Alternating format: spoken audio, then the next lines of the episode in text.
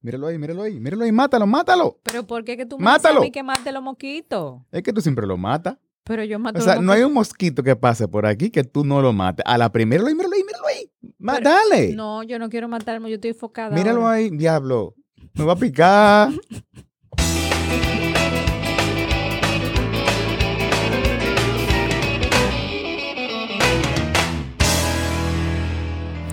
Cuando yo te con mi roncha aquí, después, "¿Y ¿qué es eso? Pero mi amor, te pongo un medicamento y ya, te doy un besito. No dejas de el show y el drama.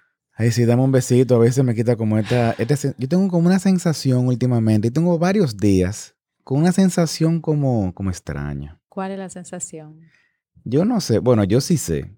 O supongo, obviamente, que es por esta situación del aislamiento, tan, tantos, tantas semanas ya no trancado en la casa, y, el cambio de rutina y todas las, las noticias que uno lee y eso.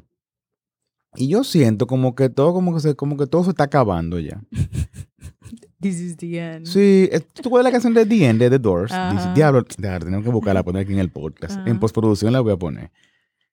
Y, y yo siento como que, como que se está apagando el mundo. Mm. O sea, ahora, mira, yo salí ahorita del balcón de aquí de la casa y yo como que veo la calle así desolada, el silencio, como que el teléfono sin sonar y como que, no sé, como que...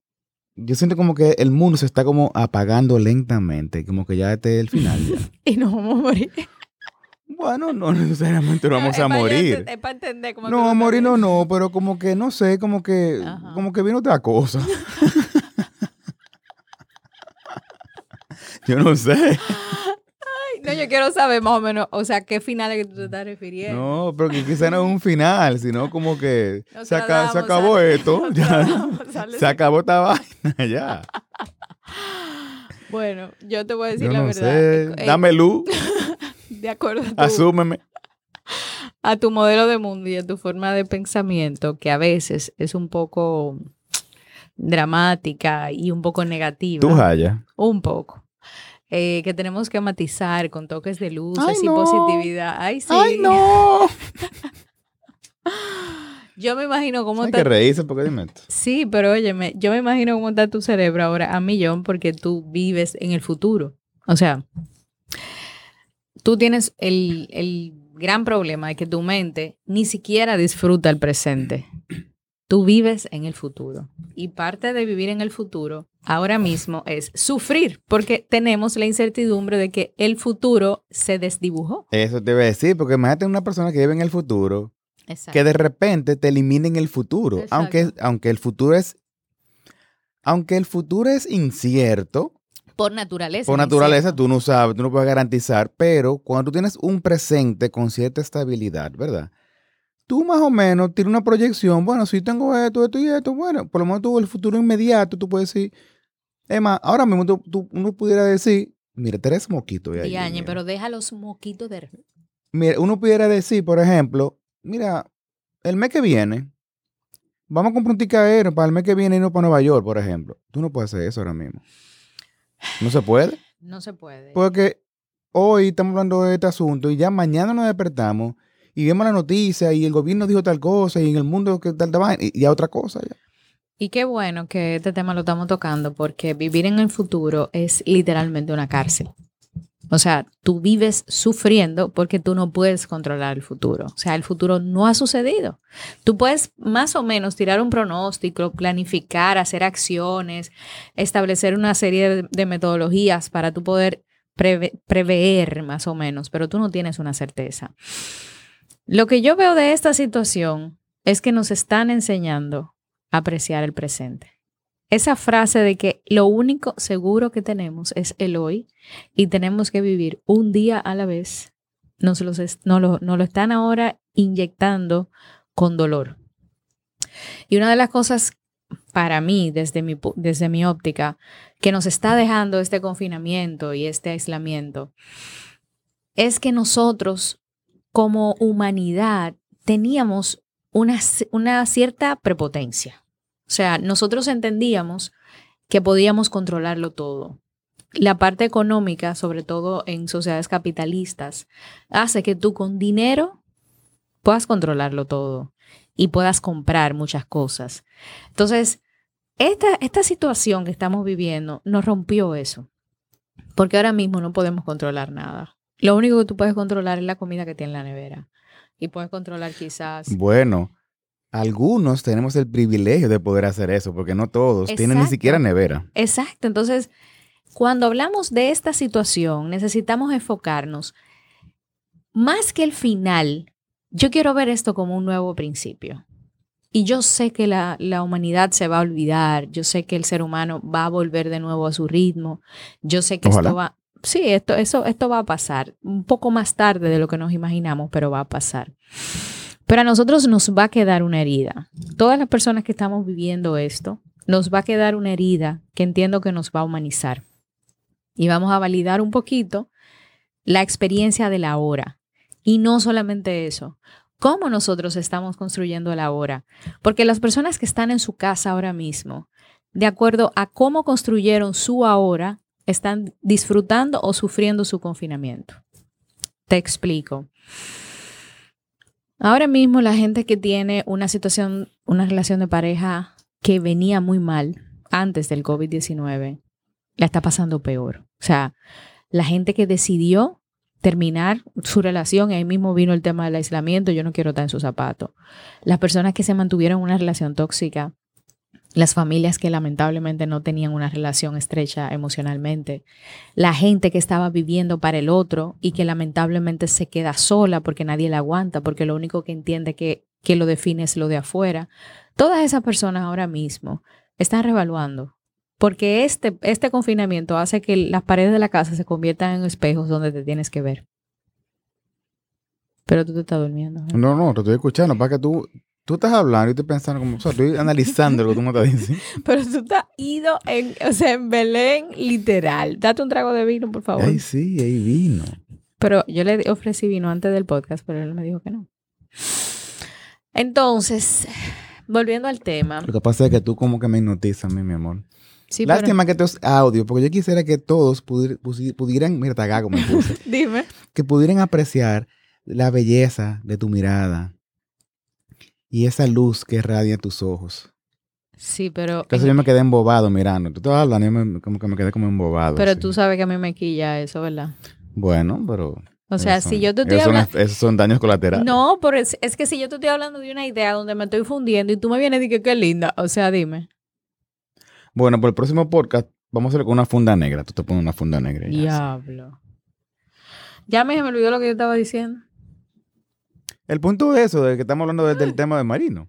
Estamos hablando del tema del futuro, que el futuro es incierto y eso. Y sí, realmente sí. Lo que pasa es que no, o sea, eh, eh, para las personas como yo, así que vivimos pensando mucho en el futuro y eso, o sea, es difícil. Uno lo sabe, tenemos conocimiento de causa, pero es difícil controlarlo. Claro, te supera, por eso es una cárcel, porque es que tu mente no descansa. Porque es que tú tienes que. No, realmente no. Tú vives creando realidades que no existen. Y como no las, no las puedes hacer en este momento porque no tienes ningún tipo de previsión, no, te quitaron todos los factores de seguridad, yo me imagino cómo tú tienes que estar. O sea, los ataques de ansiedad ahora mismo están al... Bueno, que no hay mucha manera de canalizar la ansiedad ahora mismo, porque antes uno salía, se iba a hacer lo que sea, O se se entretenía. entretenía, iba a, o sea, salía a trabajar, eh, a visitar, andar, lo que sea. Ahora no, ahora uno está trancado todo el tiempo. Y, ¿qué te digo? Uno se sienta, trabaja, mira televisión, come, o sea, dime tú, o sea, a, a comer. Eso es lo que le queda a uno, comer cuando uno está ansioso. Lo que pasa, lo que pasa es que en el caso de la ansiedad, Mira el mosquito ahí. Diablo. En el caso de la ansiedad como trastorno, la ansiedad como trastorno hay que trabajarla farmacológicamente. Ah, sí, claro. O sea, no, no podemos decirle de que, ay, cálmate, piensa en el presente, porque hay un tema... Pon de tu parte. No, ay, pero tú, tú, de verdad, tú haces Ey, mucho pero pon de tu parte, hijo. No, no, pero tú estás exagerando. Usted no puede hacer eso porque es que neurológicamente hay unos neurotransmisores que están alterados y eso hay que reconocer. Sí, hay, hay un tema químico ya en el cerebro. Exacto. Que hay que atacarlo con fármaco, que eso no diga que necesariamente con, con consejo y cosas. No, ahora, si usted tiene un, un asunto de ansiedad, de, de que usted no maneja la situación que está pasando y se desbordó en algún momento, lo importante es canalizar esa emoción y sentirla, sufrirla, porque va a pasar. Si tienes ganas de llorar, llora. Si te quieres comer una funda de platanito, cómetelo. Si tú quieres en este momento quedarte acostado el día entero, hazlo. Lo que no puedes, Si yo permiso, quiero- lo que no puedes permanecer es la cuarentena así. O sea, tú puedes tener momentos y escapes de hasta un día haciendo una actividad donde literalmente lo que estás es complaciendo tu cuerpo, pero no te puedes quedar ahí. Y si te quedas ahí, necesitas jumpearte o con un profesional que identifique si hay un problema donde necesitas ayuda farmacológica o con una terapia. Ok. Ahora di lo que te iba a decir. No, ya se me olvidó. Ah, ok. Era sobre algo, pero ya se me olvidó. Pero sí, está interesante eso, eso es así. Pero es entonces, así. vamos, vámonos al, al tema, por ejemplo, de lo que yo, particularmente, cómo estoy viendo esto o cómo decidí verlo. Decidí verlo. Exacto, me gustó eso. ¿Cómo decidí verlo? Sí, ¿cómo decidí verlo? Porque yo me desconecté de las noticias, porque me salí de todos los grupos de WhatsApp, porque decidí trabajar cuando a mí me sale trabajar. Yo la parte de la disciplina de tener que trabajar la quité porque me estaba estresando. Ni que no es que le entres a las 8 No. como quiera. Y bañarse y, y cambiarse con jean y manga larga para que te, te creara el hábito de trabajo. Mire, mi hermano. El día digo, que yo quiero pasarme el día sin bañarme y en pijama, ese día usted va a ver una pasarela de pijama en este hogar. Hoy particularmente yo no quería cocinar. No cociné. Entonces, el tema de desconectarme de lo de afuera para conectarme de- con lo de adentro me ha funcionado porque me he escuchado. Mucha gente me dice, Lani, pero tú estás un poquito como, como ausente de las redes. No quiero opinar. Ahora mismo no quiero ruidos, no quiero gente que me esté molestando la paciencia porque tengo que mantener mi salud mental. Y para mantener la salud mental tienes que ser egoísta. Y para eso no te deben necesitar. Porque la que te- ahora mismo la que se necesita soy yo. Yo no quiero que nadie más me necesite. Yo necesito, el AINE se necesita a ella para mantener la salud mental y poder decir, buenos días, mi amor, ¿cómo estás? A mis hijos, mira la tarea. O sea, yo necesito estar enfocada porque tengo aquí, como digo yo, el negocio más importante de mi vida, una familia. Yo no vivo sola. Y al 100%, 24-7. ahora. ¿Me entiendes? Entonces, el día que estoy harta, te lo digo, óyeme, no me hables mucho. Escucha. Y me meto en mi habitación. Gracias al universo, mis hijos son grandes. Y yo no tengo bebés cargados. No, ya sé. Pero tú te imaginas, Ay, no. Elena, tú te imaginas No, no, no. Esta, esta cuarentena Me dame un trago. de que con, como estábamos nosotros hace 10 años con tres carajitos. Ay, Dios mío. De que uno en pamper No, no. y el otro que está aprendiendo, a caminar y el otro que se cagó. Ay, Dios mío. De verdad que esos padres yo los tengo colgados del alma. Con los muñequitos, con Peppa Pig el día entero. Ay, ay Dios Con mío. Ay, Carly. Exacto. Es Entonces, duro. El tema del confinamiento eh, necesita que nosotros podamos, y ahorita lo escribí en las redes, entender que todos no estamos en el mismo En tu cuenta de Instagram, el Feliz 1. El Feliz 1. Ok.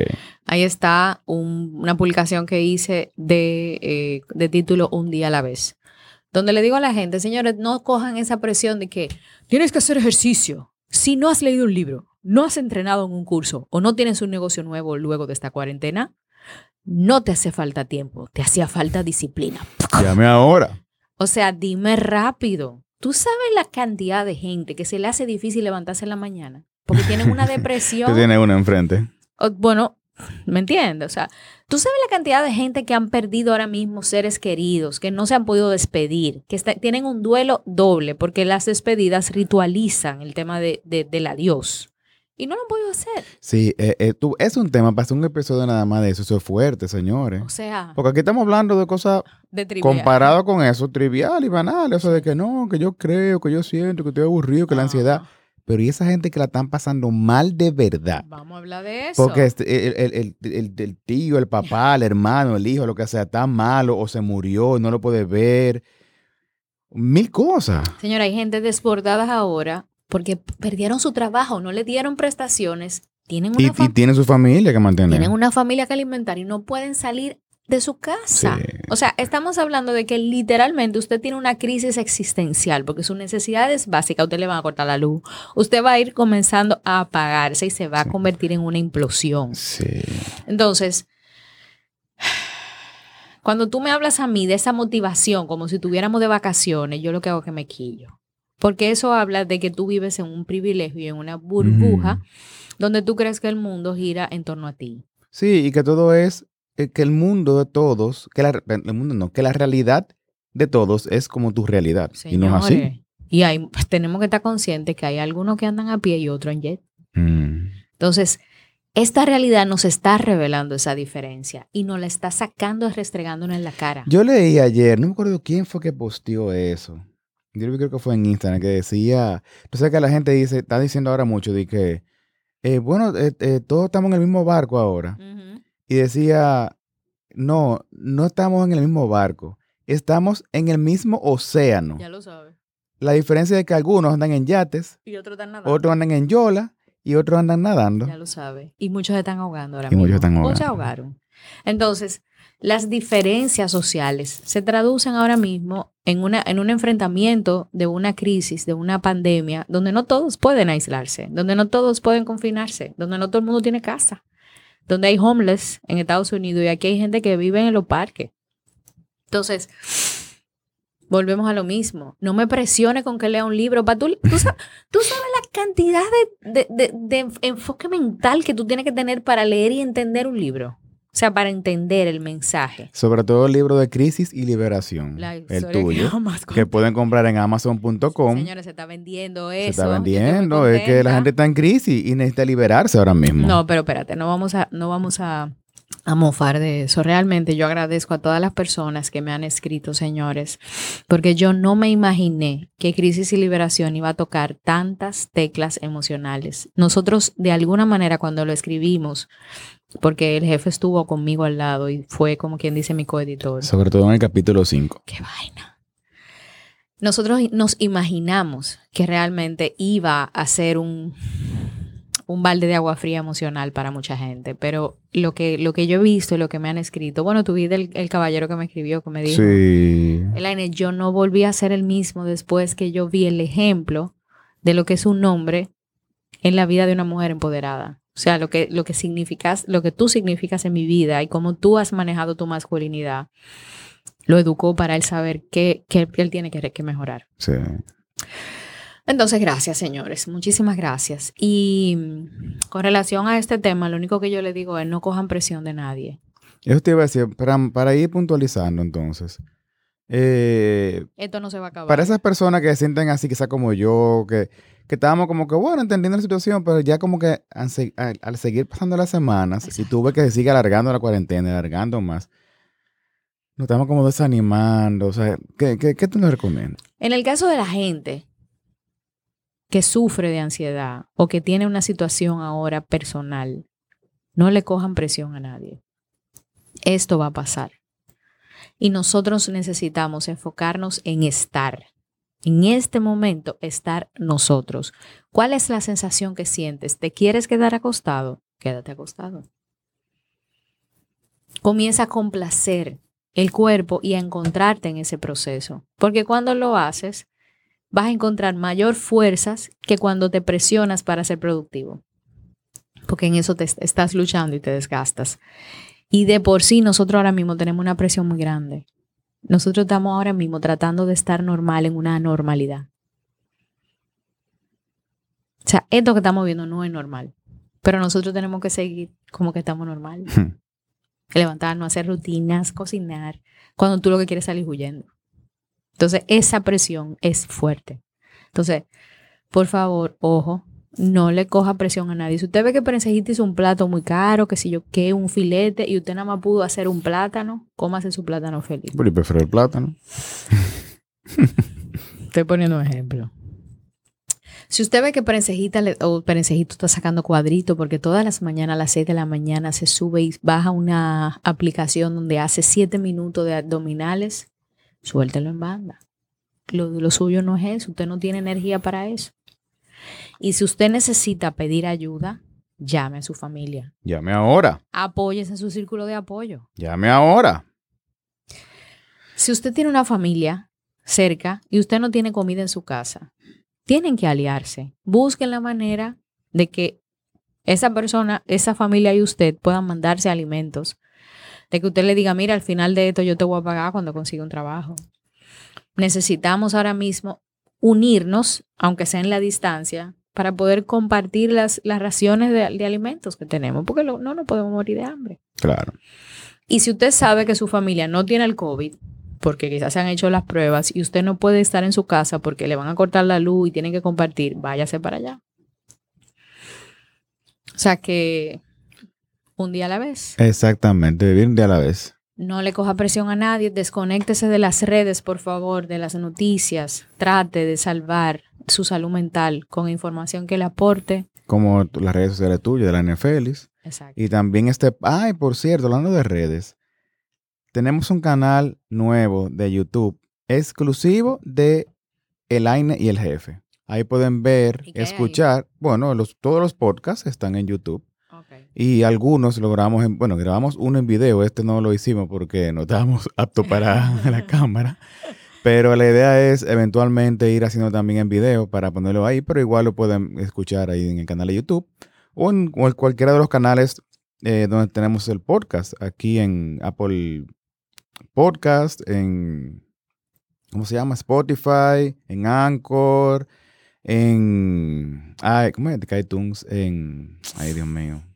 En cualquier plataforma de fundido, podcast. él Eh, Sí, estoy fundido. fundido yo. Fundido. Tú- usted va a Google ahora mismo y pone el AINE y el jefe y le van a salir todas las cosas y usted entra la que usted quiera. Sí, ahí. pero antes, antes de irnos, yo necesito resaltar esta parte. Eso que tú estás haciendo, de admitir que tú no te sientes bien, que tú estás, que te sientes que se está desmoronando el mundo, que tienes ansiedad, es sano. Porque tú le estás poniendo un nombre a tu emoción. Y te O estás- sea, es sano identificarlo y, y decir, Y o sea, y- y- decirlo. exacto. Y expres- Reconocer, reconocerlo. Claro, porque tú, tú lo sufres, lo vives y lo pasas más rápido. Ahora, cuando tú luchas con eso, intenta aparentar que tú estás nítido Mm. y que no, yo No, eso no pues yo, Yo pero soy macho jamás. macho. Yo tengo una plataforma que estoy desarrollando, que si yo cuánto. Entonces lo que haces es que te traduces en quedarte ahí y se te agudiza. Entonces, si usted está deprimido, por favor, llore, busque ayuda, canalícelo. Porque al final de cuentas, esas emociones van a pasar. Y Eso sobre verdad. todo si nosotros podemos escuchar otras opiniones y si podemos canalizarla con profesionales. Bueno, señores, pues ya ustedes saben, muchísimas gracias por escucharnos. Será hasta el próximo episodio de El Aine y el Jefe. Pórtense mal. Y, Y acuérdense de acuérdense qué. De mí. No sé, acuérdense del Aine. Y de mí no, porque yo siempre me porto como. Bien.